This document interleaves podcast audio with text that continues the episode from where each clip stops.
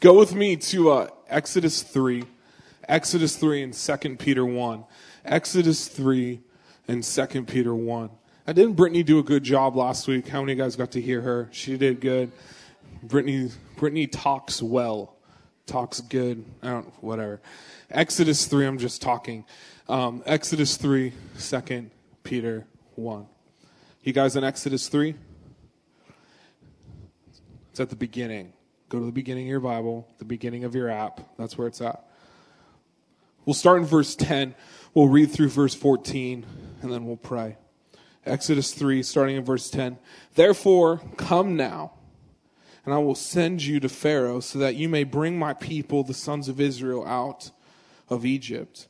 But Moses said to God, Who am I that I should go to Pharaoh, and that I could bring the sons of Israel out of Egypt? And he said, Certainly I will be with you. And this shall be the sign to you that it is I who have sent you. When you have brought the people out of Egypt, you shall worship God at this mountain. Verse 13. When Moses said to God, Behold, I am going to the sons of Israel, and I will say to them, The God of your fathers has sent me to you. Now they may say to me, What is his name? What shall I say to them? Verse 14. God said to Moses, I am who I am. And he said, Thus you shall say to the sons of Israel, I am, has sent me to you. I want to give you a quick talk around the thought God's got your back. God's got your back. Let's pray. God, we thank you for being in community. Uh, we thank you that as we're in this series, we're getting to hear stories that build our faith and we're getting to see that this Jesus thing works. And I pray as we look at your word tonight that we'd be built up with the fact that you're present with us and you're going to help us fight our battles and we have what it takes to do what you've called us to do. And we thank you for that in your name. Amen. So I was born 20 um, something years ago. I'm not going to get too specific. I'm 27. I'm old now. I bought a pair of Tommy Bahama shorts the other day and felt super cool. I golfed in them and they were the most comfortable pair of shorts I've ever golfed in. They were incredible. Brittany won't let me get the shirt though, but I'll get there at some point. I'm going to do it. But uh, I was born in Gresham, it's a suburb of Portland, much like Covington's a suburb of Seattle. And I was born to Jeff and Mary Lou Holmes. I am the spawn of Jeff. That's how I was informed I'm supposed to introduce myself to adults. My dad told me we were at my mom's 20 year high school reunion and it was me and my mom. My mom's Canadian, so we went to the homeland for it, my mom and I. And uh, my dad said, Every person who asks who you are, say, I am the spawn of Jeff, and say nothing else. It was pretty funny. And uh, I, uh, I fell in love with sports pretty early, which is funny because my dad's an English major, and my mom sang opera professionally. Like that's total athletes, obviously, right? And uh, my brother and I fell in love with sports, and it was good because I'm big, and so playing basketball and football, my job generally was just to move humans out of the way. Like, that's my job. And then I played goalie in soccer, which was awesome because I took up more of the goal than anybody else, right? So I'm just kind of like, I'm in the way in every sport I play. That was my job. And I, in middle school, I made uh, my first traveling prep basketball team and felt so stinking cool, man. I was awesome. I was like, you, you remember when you started feeling like, like you were cool and you started, I don't know what age that was for me. It was middle school. Elementary school was a little rough. And, uh, middle school, I'm just kind of like walking down the halls like, yeah, I made a basketball team wearing my jersey, which was funny because I hadn't gotten my jersey from the team yet. So my mom had gone to Walmart and bought a tank top and then felt numbers and ironed them on to the back of my shirt. And I was number 55 for Dikembe Mutombo, represent, right? Just the finger wag. Yep, there you go. And, uh, but so I'm playing in my first tournament and I am shooting free throws to win the game for my tournament team. Remember, my mom, professional opera singer. Just keep that in the back of your mind, okay? I had my routine dribble, spin the ball, dribble. I go to shoot, and my mom, gym's dead silent. My mom screams at the top of her lungs, Go Petunia Blossom! I'm like, see, now I had to make the free throw for two reasons. First, to win the game. Second, to defend my honor, right? Like I couldn't, I couldn't miss that. at that point. Man, I love sports, and sports didn't care that I was big, right? And uh, I, I remember playing basketball all the way through my sophomore year in high school, and then I remember looking in the mirror. I've said this before, realizing I was six foot in white and was done growing, and I was like, basketball's probably not going to work. And so I picked up a bass, started doing music. I remember my sophomore year though, when I gave up sports, I was walking through the hallway one day, and these two seniors I had never met pinned me up against the wall and called me some really mean things. Because all of a sudden I wasn't cool because I was big and playing football and basketball. I was just big and a bass player. I remember all of a sudden that swagger that made me sweet because I was big and an athlete kind of started crumbling a little bit. And I made it to my senior year and I spoke at our graduation in front of 2,000 people and, and I was a four year leadership student and decided to go to college, decided to go to Bible college, and took on more than I should. And four months into Bible college, I'm on academic probation. Kicked out of the Bible college that's attached to the church that I was going to. I decided, oh, that's okay. Bible college isn't what I wanted to do, anyways. So then I decided to go to community college and study poli sci. Four months into community college, I'm on academic probation again. I used to wake up in the morning and because I had never really failed before. Like I was just the kind of guy that could just kind of coast and things would work out. I remember starting to fail my classes in college because I just wasn't doing good. And I remember waking up and driving around downtown Gresham waiting for when I knew my parents had left for school or for work. And then I'd go back home and go back to sleep. I decided, okay, maybe that's not what I want, and decided to do an internship in a place called Centralia. Because my hope was if I moved, then hopefully my problems stayed behind. And I don't know if you've realized this, but problems don't care where you live.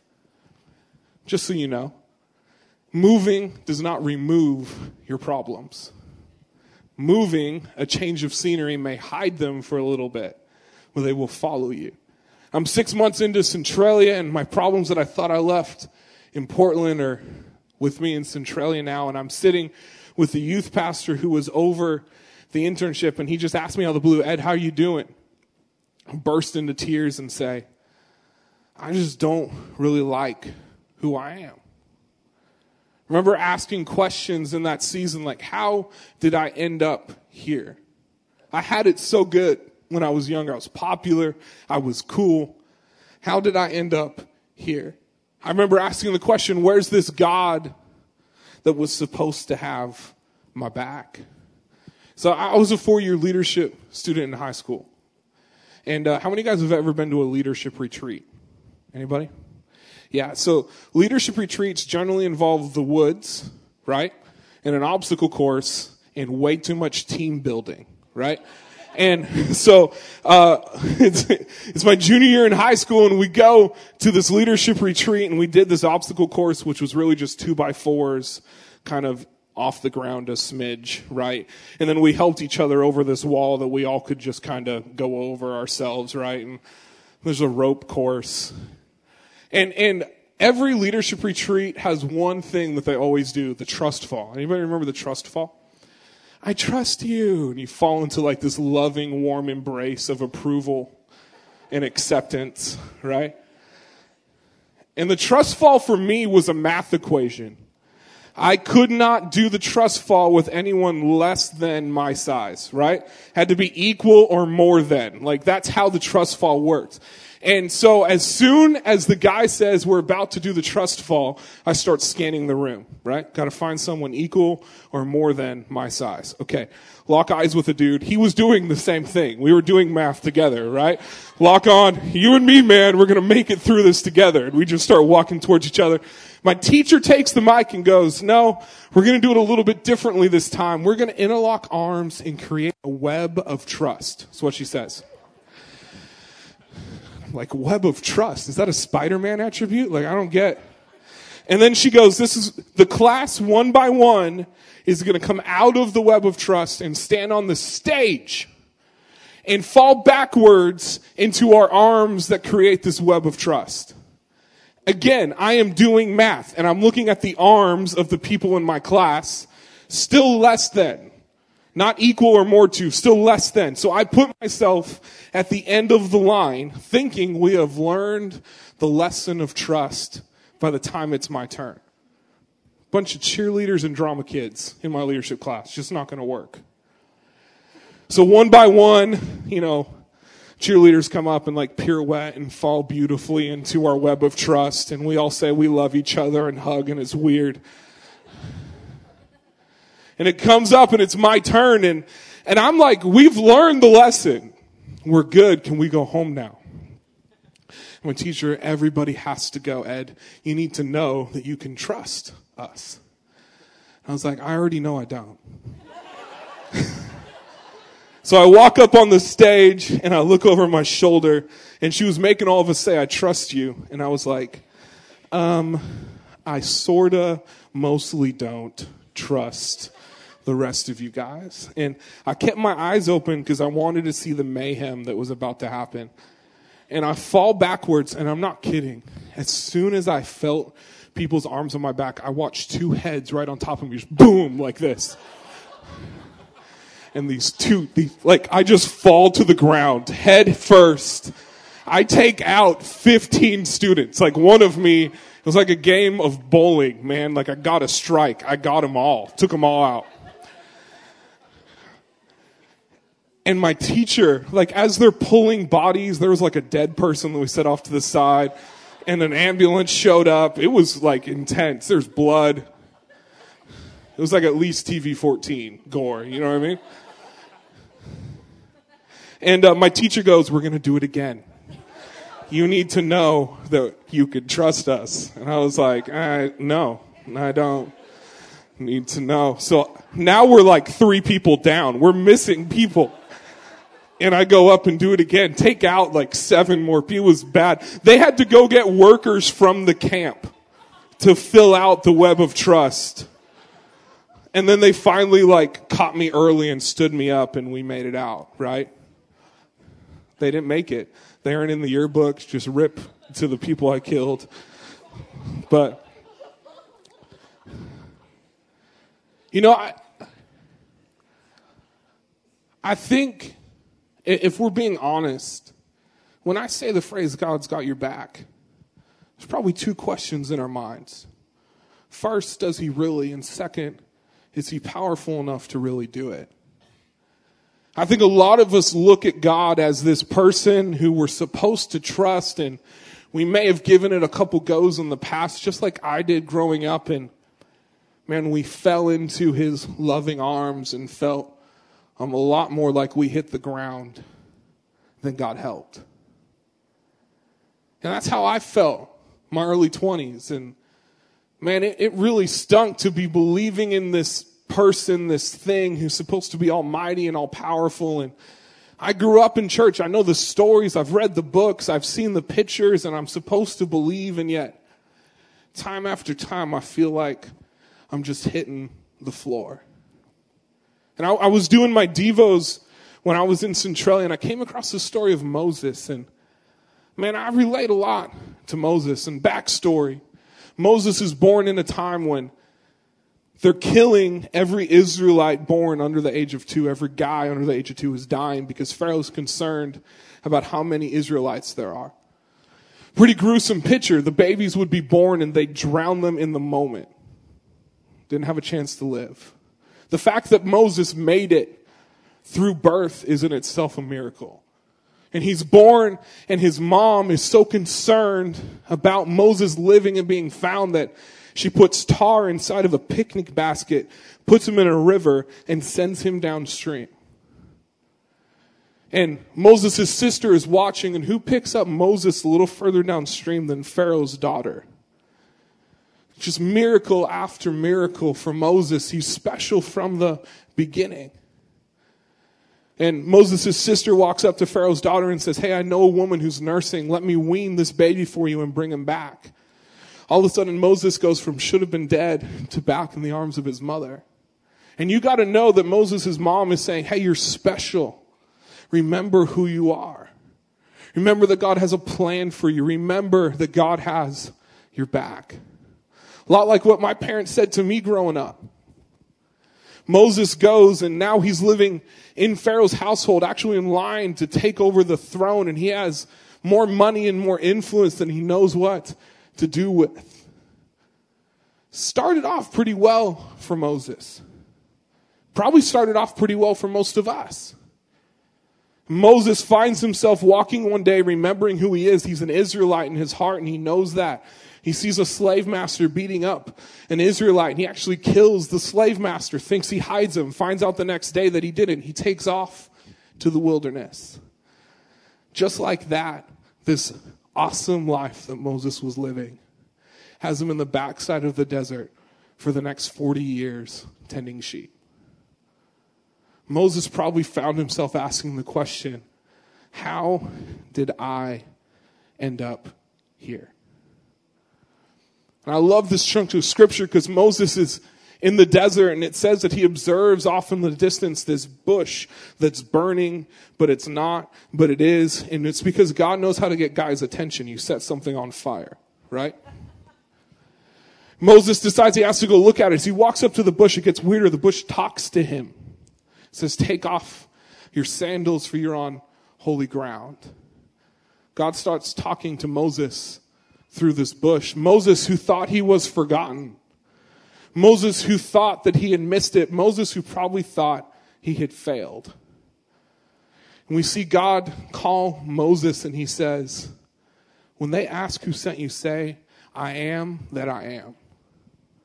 If you look up that word, it's important that God introduced himself like that to Moses. Moses is defeated. Moses is feeling like he failed. Moses is wondering why he's still existing. Sounds like your 20s, right? Moses is wondering, where did I go wrong? And the word that God uses to give himself his name to Moses, if you translate it, is this I am everything you need as the moment arises. I wonder if Moses hadn't been in the desert when God called him, if Moses had been in Egypt full of success, would he have cared if God had introduced himself as the one who had everything he needed? Man, I know for me, when I was reading this and it hit me like a ton of bricks, I was in a season when I really needed God to be everything that I needed. And I love that Moses argues with God.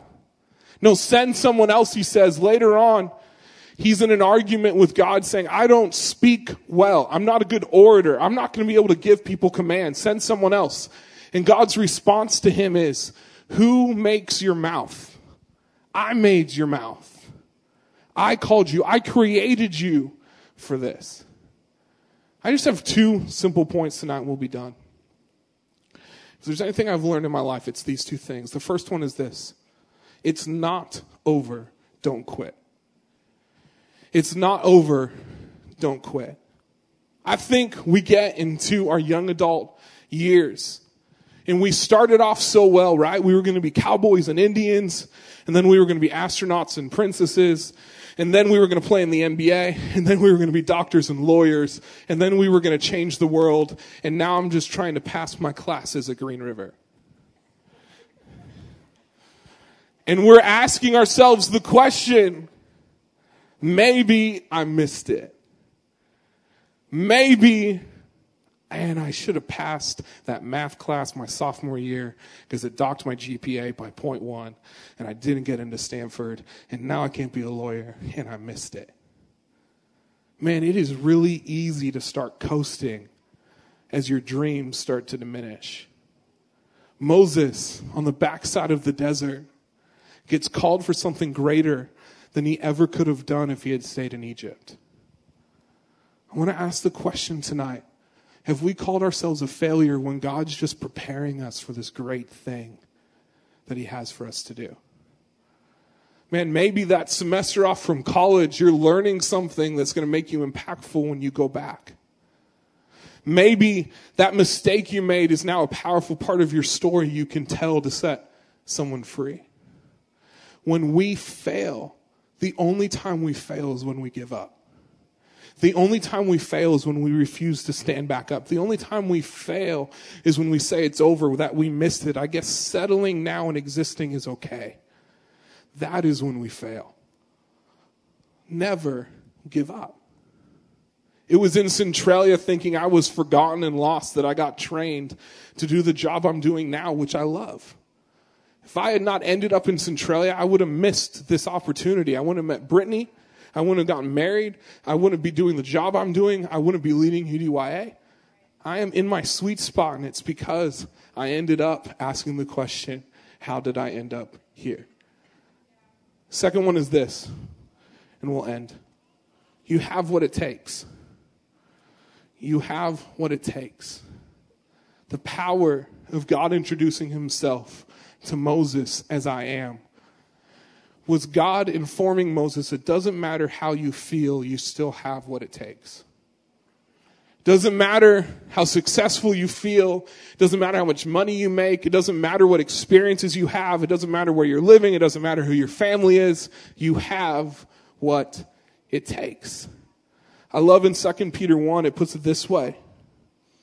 Seeing that his divine power has granted to us everything pertaining to life and godliness through the knowledge of him who called us by his own glory and excellence. Verse 4 For by these he has granted to us his precious and magnificent promises, so that by them you may become partakers of the divine nature, having escaped the corruption that is in this world.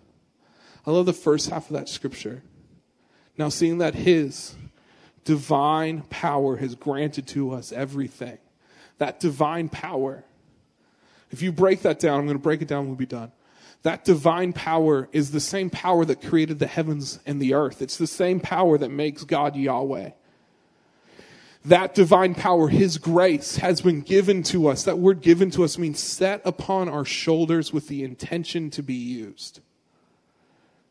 Yahweh, God, who is everything we need as the moment arises, has given us His grace, His enablement, and sat it upon our shoulders to be used when we need it. You have what it takes.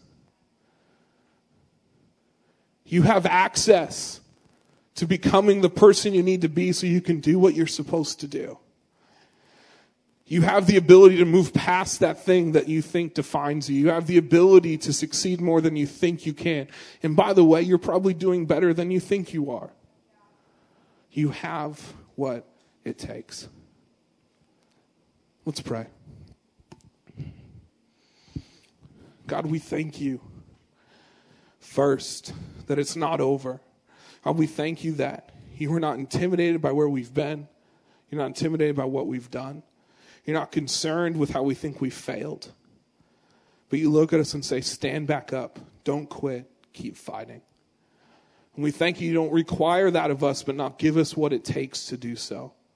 And I pray for every person in the room who is struggling with feeling like they're stuck, who is struggling feeling like they missed it, who's concerned about not getting to the right places in the right time in life, that feel like life may have passed them by or feel like they may have missed their opportunity, I pray that you would remind them that your plan is still working for them, that you still have intention for them, that you still have purpose for them and that you're going to make sure that we have what we need to do what you're calling us to do.